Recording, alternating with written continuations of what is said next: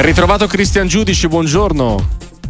Ciao, buona giornata a tutti. E ripartirei proprio da quest'ultimo spunto con il mercato che può accendersi intorno a Zirkze.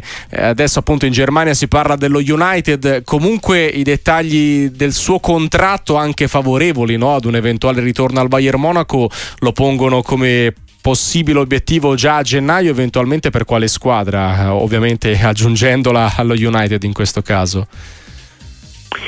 Ma secondo quanto ci risulta Zirze non si muoverà eh, nel prossimo mercato di gennaio, quindi rimarrà al Bologna almeno fino a giugno. Poi molto probabilmente sarà uno dei prezzi pregiati sul prossimo mercato estivo, a meno che Tiago Motta riesca nell'impresa di riuscire a qualificare il Bologna, il Bologna alla prossima Champions League e a quel punto il Bologna potrebbe anche pensare di confermare Zirze per la prossima stagione. Di certo c'è che nel contratto di Zirze c'è una clausola di rescissione che ammonta a 40 milioni di euro, il Bayern Monaco uh, ha una percentuale importante vicina al 50% uh, della futura cessione, quindi di conseguenza potrebbe riprendersi il giocatore almeno in linea teorica a metà prezzo, quindi a 20 milioni di euro. Di certo c'è che nel frattempo Zirze ha attirato l'interesse dei principali club italiani e stranieri, l'ultima voce in ordine di tempo è quella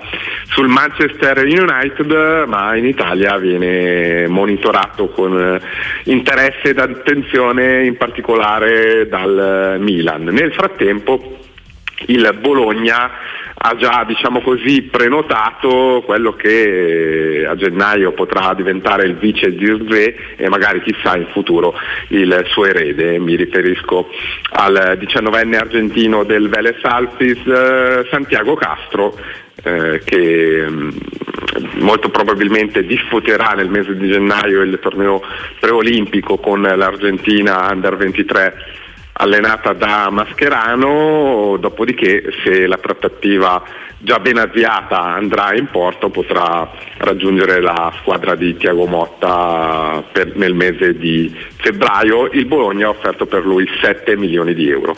Parliamo poi anche di Bonucci, perché qua a questo punto mi pare di capire non è tanto se l'operazione si può fare, ma quando può essere chiusa anche con quali modalità. Eh, giocatore che va alla Roma, eh, di che tipo di trasferimento si parla anche dal punto di vista contrattuale, che accordo può esserci?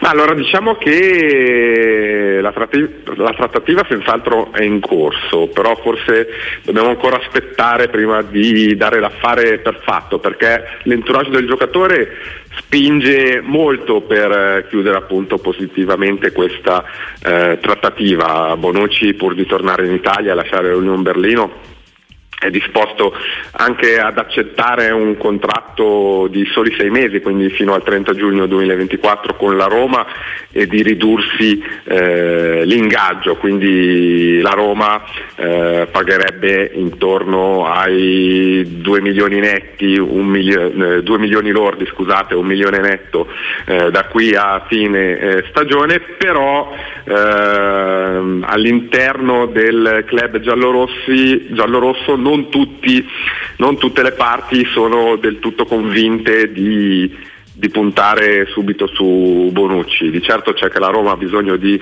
un, di, almeno un difensore centrale nel prossimo mercato di gennaio.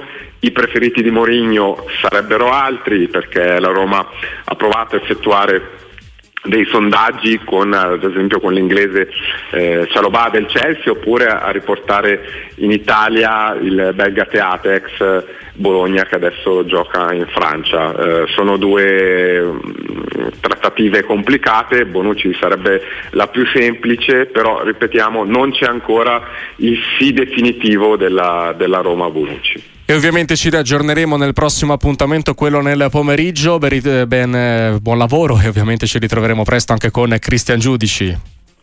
A voi, ciao alla prossima.